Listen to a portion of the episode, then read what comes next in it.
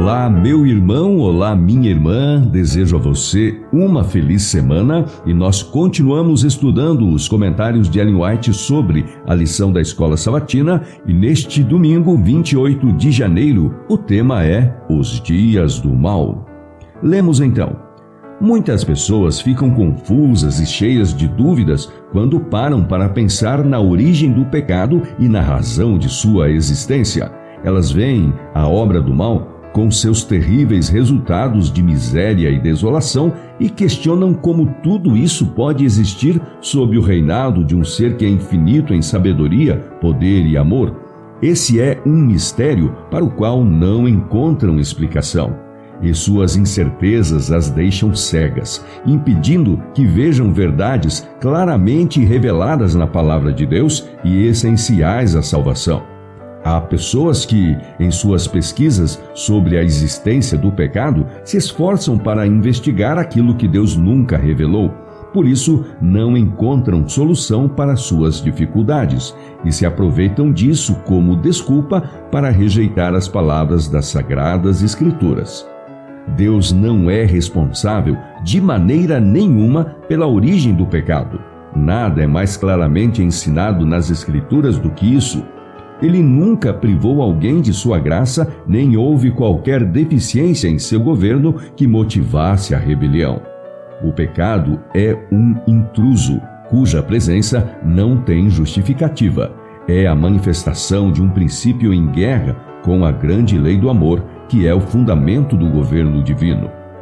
Na história da humanidade, o crescimento das nações, o surgimento e a queda de impérios parecem depender da vontade e proeza do ser humano.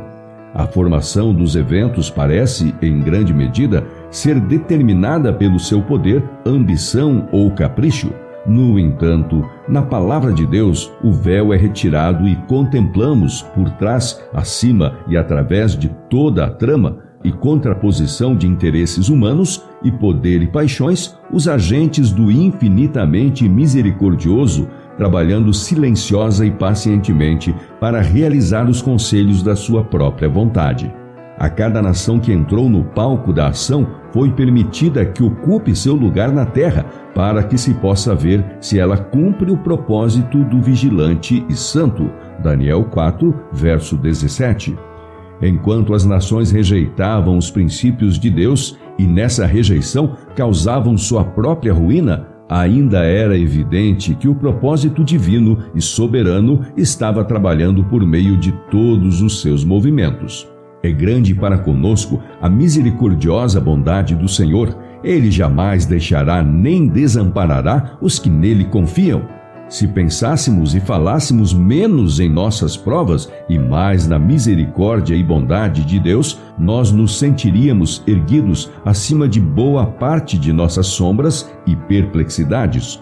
Meus irmãos e irmãs, vocês que sentem que estão entrando em um caminho escuro e, como os cativos de Babilônia, precisam pendurar as harpas nos salgueiros, tentem cantar hinos alegres. Dirão talvez, como posso cantar tendo diante de mim essa perspectiva sombria com esse fardo de tristeza e aflições sobre minha alma?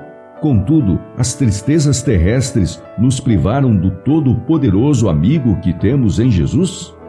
Enquanto nosso Salvador viver, temos motivos para incessante gratidão e louvor.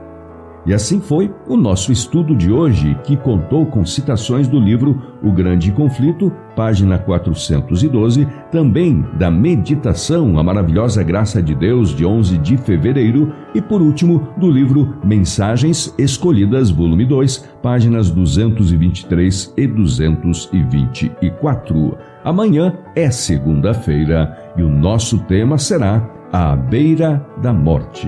Aguardo você amanhã.